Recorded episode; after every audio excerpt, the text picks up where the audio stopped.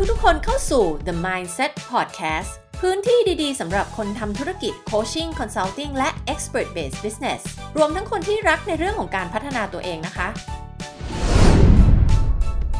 สวัสดีค่ะต้อนรับทุกคนนะคะเข้าสู่ The Mindset Podcast นะคะสำหรับเอพิโซดวันนี้นะคะเราจะมาคุยกันถึงเรื่องของ Paid Content นะคะแล้วก็ Free Content มันมีความแตกต่างกันยังไงแล้วก็ทำไมยุคนี้นะคะเรื่องของ Paid Content ก็คือ Content ที่ต้องจ่ายเงินต้องมีการลงทุนต้องเสียเงินเพื่อที่จะได้ Content เหล่านั้นนะคะมาอ่านมาฟังมาเสพมาดูทำไมเราถึงเห็นว่า Content ลักษณะแบบเนี้ยได้รับความนิยมนะคะมากยิ่งขึ้นนะคะเราจะเห็นเทรนด์เช่น YouTube Premium ก็คือจ่ายเงินเพื่อที่จะได้ดูวิดีโอใน YouTube โดยไม่ต้องมีโฆษณามาขั้นล่าสุดเลย Facebook ก็มีการ launch paid workshop นะคะก็เป็น workshop ที่สามารถจะเข้าไปดูในกลุ่ม Facebook ได้นะคะหรือว่าตามหน้าเพจต่างๆได้แต่ว่าต้องมีการจ่ายเงินนะคะจะไม่ได้ฟรีแบบที่เราเห็น workshop ฟรีในยุคก่อนๆหน้านี้นอกจากนี้ Facebook เองก็มีอันใหม่ที่หลายคนอาจจะไม่รู้ก็คือเป็น paid articles นะคะก็คือเป็นบทความที่สามารถที่จะให้เฉพาะเมมเบอร์ได้ดูได้นะคะซึ่งอันนี้เรายังไม่ได้ทดลองทำนะคะแต่ว่ารู้ว่าเป็นฟังก์ชันใหม่ที่ทาง Facebook ออกมานอกจากนี้ Apple กับ Spotify เองนะคะก็เพิ่งจะ launch paid podcast นะคะซึ่งก็คือเป็น podcast แบบชนิดที่ว่าจ่ายเงินนะหรือว่าต้องมี membership ถึงจะสามารถเข้าฟังได้นะคะซึ่งจริงๆเรื่องของ paid podcast หรือว่า podcast แบบจ่ายเงินเนี่ยนะคะไม่ใช่เรื่องใหม่มีมาอยู่แล้วนะคะแต่ว่าเป็นการจัดผ่านแพลตฟอร์มพิเศษอื่นๆที่ไม่ใช่ mainstream แบบ podcast Apple Google Podcast หรือว่า Spotify นั่นเองนะคะแต่ว่าตอนนี้เองนะคะ Apple ก็ออกมาละ Spotify ออกมาแล้วนะคะโดยที่การคิดเงินเนี่ยก็แล้วแต่ผู้จัด podcast นะคะว่าจะคิดเงินเท่าไหร่เท่ากับว่าก็จะมีบางท่านอาจจะมีพอดแคสต์ในส่วนที่เป็นฟรีแล้วก็มีพอดแคสต์แบบจ่ายเงินซึ่งมีคอนเทนต์ที่แตกต่างกันนะคะอาจจะเป็นคอนเทนต์ที่มี value มากกว่าหรือว่ามีคุณค่าอะไรบางอย่างที่ถ้าหากว่าเราฟังแบบฟรีเนี่ยจะไม่สามารถเข้าถึงได้นะคะซึ่งตอนนี้นะคะนิดาก็ใช้พอดแคสต์ทั้งช่องทาง Apple แล้วก็ Spotify นะคะในการซัพพอร์ตลูกค้าของเรานะคะแต่ไม่ได้ให้เขาไปจ่ายเงินต่างหากนะคะแต่ว่าคุณจำเป็นต้องอยู่ในโปรแกรมหรือว่าเป็นลูกค้าของนิดาเนี่ยคุณก็จะสามารถเข้าถึงคอนเทนต์บางอย่างในพอดแคสต์อันนี้ได้ซึ่งเป็นพอดแคสต์ VIP ที่คนทั่วไปจะไม่สามารถเข้าถึงได้นอกจากนี้ก็มีระบบ host course ก็คือระบบที่จัดคอร์สต่างๆแล้วเราสามารถเข้าไปดูคอร์สได้เนี่ยนะคะ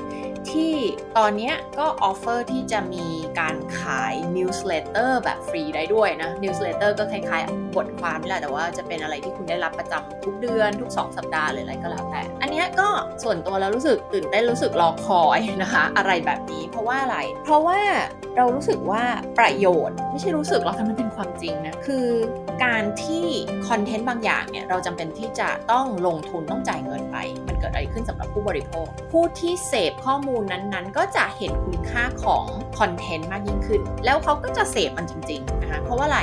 มันก็กลับไปที่หลักจิตวิทยาที่ว่าถ้าหากว่าเราไม่ได้เสียเงินเราไม่ได้ลงทุนเราก็จะไม่เห็นคุณค่าของมันเนี่ยมากเท่ากับเวลาที่เราลงทุนจริงอยู่ว่าคอนเทนต์ฟรีเนี่ยก็มีคุณค่านะคะอย่างคอนเทนต์ที่นำมาสร้างไว้ในพอดแคสต์นี้หรือว่าทางช่องทางต่างๆโซเชียลมีเดียต่างๆเนี่ยนะคะก็ไม่ได้เป็นเรื่องที่ไม่มีคุณค่าถูกไหมก็เป็นสิ่งที่มีคุณค่ามากๆแล้วก็เป็นหลายๆอย่างที่มาแชร์ก็เป็นสิ่งที่น่าแชร์กับลูกค้าหรือว่าสอนในโปรแกรมที่เป็นแบบจ่ายเงินด้วยซ้ำแต่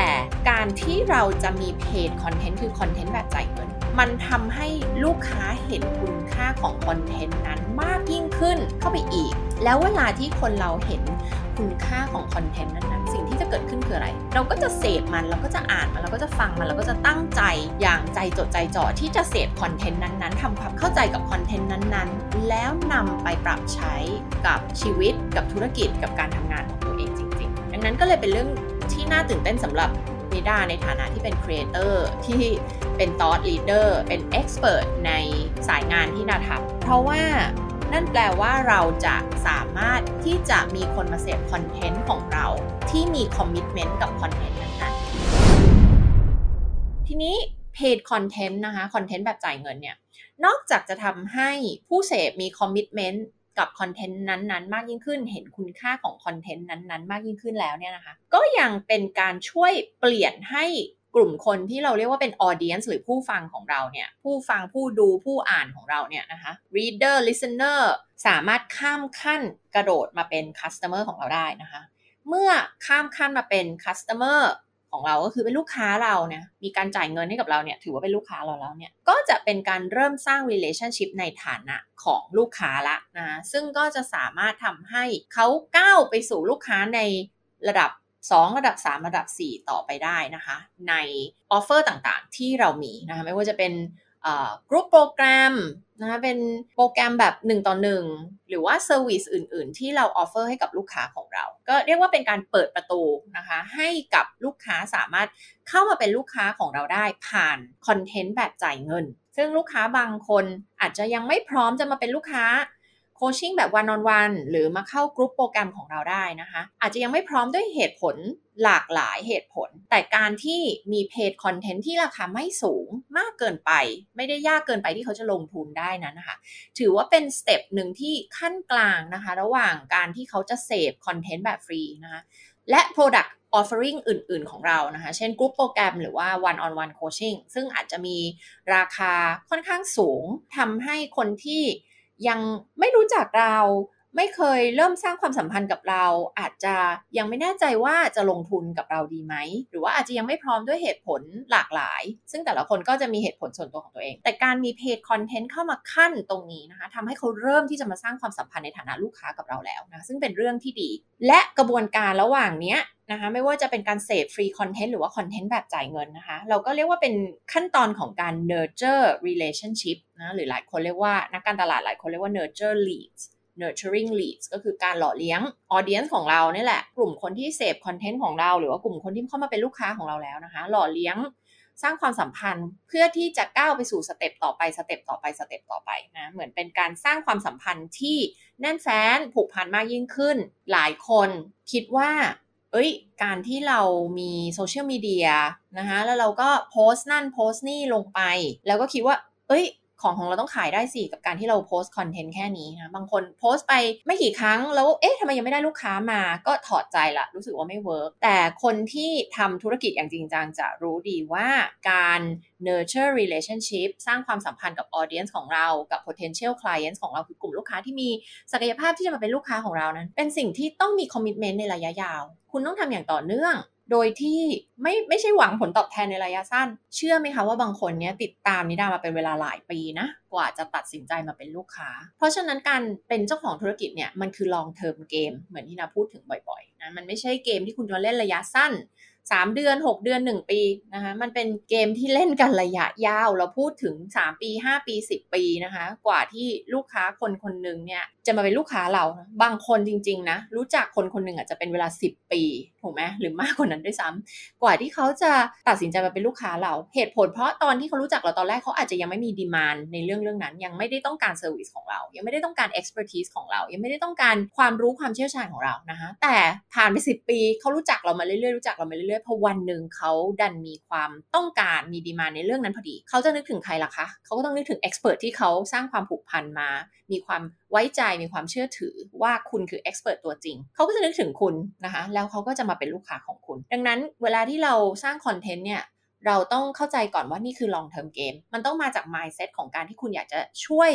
ให้คนที่ฟังหรือว่าเสพหรืออ่านคอนเทนต์ของคุณเนี่ยเขาได้รับความรู้แล้วสามารถที่จะไปใช้ประโยชน์ได้จากคอนเทนต์ของคุณจริงๆดังนั้นคุณต้องมีความใส่ใจในเรื่องของคุณภาพของคอนเทนต์ที่คุณสร้างขึ้นมาในยุคแรกๆที่มีเรื่องของโซเชียลมีเดียเนี่ยนะคะลองสังเกตดูโพสอะไรไปก็มีคนไลค์คนแชร์คนชอบคนอะไรอย่างเงี้ยแต่ยุคนี้ไม่ใช่แล้วยุคนี้คือยุคของ high quality high value contentมันคือยุคของการที่ไม่ใช่คอนเทนต์อะไรก็ได้ที่คนเราจะเสพถูกไหมเพราะว่าถ้าเรานั่งเสพคอนเทนต์ทุกอย่างที่มีอยู่ในอินเทอร์เน็ตเนี่ยเสียเวลาแย่เลยทุก information เนี่ยคอนเทนต์เนี่ยท่วมโลกเต็มไปหมดนะคะมันคือยุคของการที่เราจะต้อง selective แล้วเราต้องมีการกลั่นกรองมีการเลือกแล้วว่าฉันจะเสียเวลา5นาทีอ่านบล็อกโพสอันนี้ไหมฉันจะเสียเวลา2นาทีในการดู Instagram โพสอันนี้ไหมฉันจะเสียเวลา3นาทีในการดูวิดีโออันนี้ไหมถูกไหมคะถ้าเขาดูวิดีโอของคุณไปสัก10 วินาที 15 วินาทีแล้ว คุณพูดไม่รู้เรื่องหรือว่าเรื่องที่คุณพูดมันเป็นเรื่องเบสิกทั่วไปเขาเปลี่ยนช่องทันทีเขาเลื่อนไปโพสต์ต่อไปทันทีถูกไหมคะดังนั้นมันคือหน้าที่ของคุณค่ะในฐานะเจ้าของธุรกิจและนักการตลาดนะคะที่จะเสนอคอนเทนต์ที่เป็น high value content คือคอนเทนต์ที่มีคุณภาพคุณอย่าลืมว่าถึงแม้ว่าจะเป็นฟรีคอนเทนต์ก็ตามมันไม่ได้ฟรีจริงๆมันไม่ได้ฟรีสำหรับคนที่เสพคอนเทนต์ของคุณถูกไหมคะเพราะว่าสิ่งที่เขาต้องลงทุนคืออะไรสิ่งที่เขาต้องลงทุนคือเวลาความตั้งใจและสมาธิกับการที่เขาจะนั่งเสพคอนเทนต์ของคุณนะคะเป็นเวลา3นาที5นาที1ชั่วโมงหรือเป็นเวลาเท่าไหร่ก็แล้วแต่ถูกไหมคะสิ่งที่เขาได้ลงทุนกับคุณแล้วคืออะไรอาจจะไม่ใช่เรื่องเงินแต่คือเวลาดังนั้นคุณต้องให้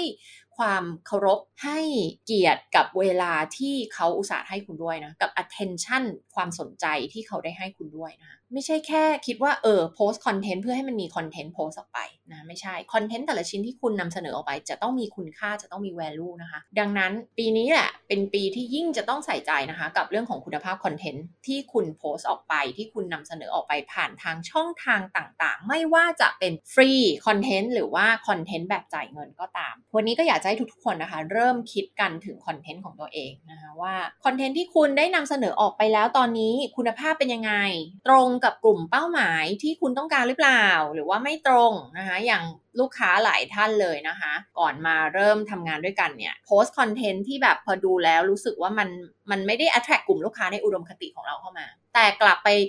ดึงดูดกลุ่มลูกค้าที่ไม่อยากได้เข้ามานะคะไม่ว่าจะเป็นกลุ่มลูกค้าที่ไม่ได้ต้องการจะซื้อของของคุณหรือต้องการของที่ราคาถูกๆไม่ได้ต้องการสิ่งที่ดีที่สุดในตลาดนั้นๆอะไรเงี้ยแต่ว่าสิ่งที่คุณต้องการขายก็คือคุณต้องการขายสิ่งที่ดีที่สุดในตลาดนั้นคือเป็น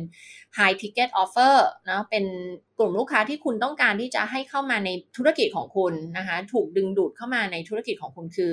high end clients คือกลุ่มลูกค้าตลาดบนนะคะที่ต้องการของที่มีคุณภาพมากที่สุด service หรือ expertise ที่มีคุณภาพมากที่สุดในโซเชียลมีเดียของคุณหรือว่าการตลาดของคุณนั้นกลับปล่อยคอนเทนต์ออกไปที่เป็นคอนเทนต์ที่ดึงดูดลูกค้าที่เป็นlow ticket buyer หรืออาจจะเป็นกลุ่มลูกค้าที่ต้องการซื้อของถูกของที่ดีที่สุดอะแต่ว่าขอให้เป็นราคากลางๆราคาถูกๆหน่อยอะไรเงี้ยกับกลายเป็นไปดึงดูดกลุ่มนี้เข้ามานะคะซึ่งก็เลยผิดกับเป้าหมายและวัตถุประสงค์ของธุรกิจของคุณนะคะก็เวลาเจอลูกค้าแบบนี้เราก็ต้องมาปรับคอนเทนต์กันนะคะมาดูกันว่าเมสเสจของเราหรือว่าคอมมิวนิเคชันสไตล์ของเราเนี่ยทำไมมันถึงไปดึงดูดกลุ่มลูกค้าเข้ามาผิดกลุ่มอันนี้ก็เป็นสิ่งหนึ่งที่อยากจะให้ทุกคนคิดนะคะว่า1คอนเทนต์ของเรามีคุณภาพมากพอหรือยัง2คอนเทนต์ของเราเนี่ยมันน่าสนใจมันดึงดูดกลุ่มลูกค้าเข้ามาถูกกลุ่มหรือเปล่าและอันที่3คอนเทนต์ของคุณเนี่ยได้มีการวางแผนไหมคะว่าคอนเทนต์เนี่ยจะเข้าไปเป็นส่วนประกอบของ funnel sales funnel หรือว่า sales process ของคุณยังไงบ้างคือเมื่อคุณมีทั้งฟรีคอนเทนต์แล้วก็คอนเทนต์แบบจ่ายเงินแล้วเนี่ยนะคะมันต้องนำไปสู่สเต็ปต่อไปนะคะผ่านการหล่อเลี้ยงสร้าง relationship กับเขาแล้วเนี่ยมันนำไปสู่การขายของที่เราต้องการจะขายหรือเปล่า service หรือว่า expertise ที่เราต้องการจะขายหรือเปล่าและสเต็ปต่างๆของ offering ของเราเนี่ยสิ่งที่เราต้องการนำเสนอขายเนี่ยมันมีอะไรบ้างสเต็ป1คืออะไรสเต็ป2คือสเต็ป3คืออะไรนะคะแล้ว sales process ของเรามีแล้วหรือยังเดี๋ยวไว้วันไหนก็จะมาคุยเรื่อง sales process กันอีกทีนึงนะคะใน podcast show นี่แหละนะคะสำหรับวันนี้นะคะก็อยากจะมาคุยให้ฟังถึงเรื่องความตื่นเต้นของเรานี่แหละนะคะในเรื่องของ paid content นะคะก็คิดว่าจะเป็นอะไรที่ดีมากนะคะสำหรับอนาคตนะคะของโลกเลยนะคะกับเพจคอนเทนต์แล้วก็มันเป็นสิ่งที่ดีสำหรับผู้บริโภคเพราะว่ายกตัวอย่างอย่าง YouTube Premium เนี่ยก็ได้ตัดเรื่องของโฆษณาไปนะคะไม่ต้องเสพโฆษณาไม่ต้องฟังอะไรที่มันทำให้เราเสียเวลาแล้วก็ต้องคอยไปกดข้ามโฆษณา100โฆษณา5วินี่จบแล้วก็ค่อยได้ฟังคอนเทนต์ต่อซึ่งมันอาจจะทำให้เราได้ฟังคอนเทนต์อย่างไม่ต่อเนื่องอะไรเงี้ยประโยชน์อีกอย่างนึงของเพจคอนเทนต์เนี่ยก็จะทำให้คอนเทนต์ที่ถูกปล่อยออกมาเนี่ยมีคุณภาพสูงมากยิ่งขึ้นก็จะเป็นการช่วยยกระดับอุตสาหกรรมต่างๆด้วยนะคะซึ่งเป็นสิ่งที่น่าชอบมากๆเลยนะคะถูกใจมากๆก็ลองไปคิดกันดูนะคะว่าแต่ละท่านจะสร้างฟรีคอนเทนต์หรือว่าเพจคอนเทนต์อะไรกันบ้างนะคะแล้วพบกันใหม่ตอนหน้ากับ The Mindset Podcast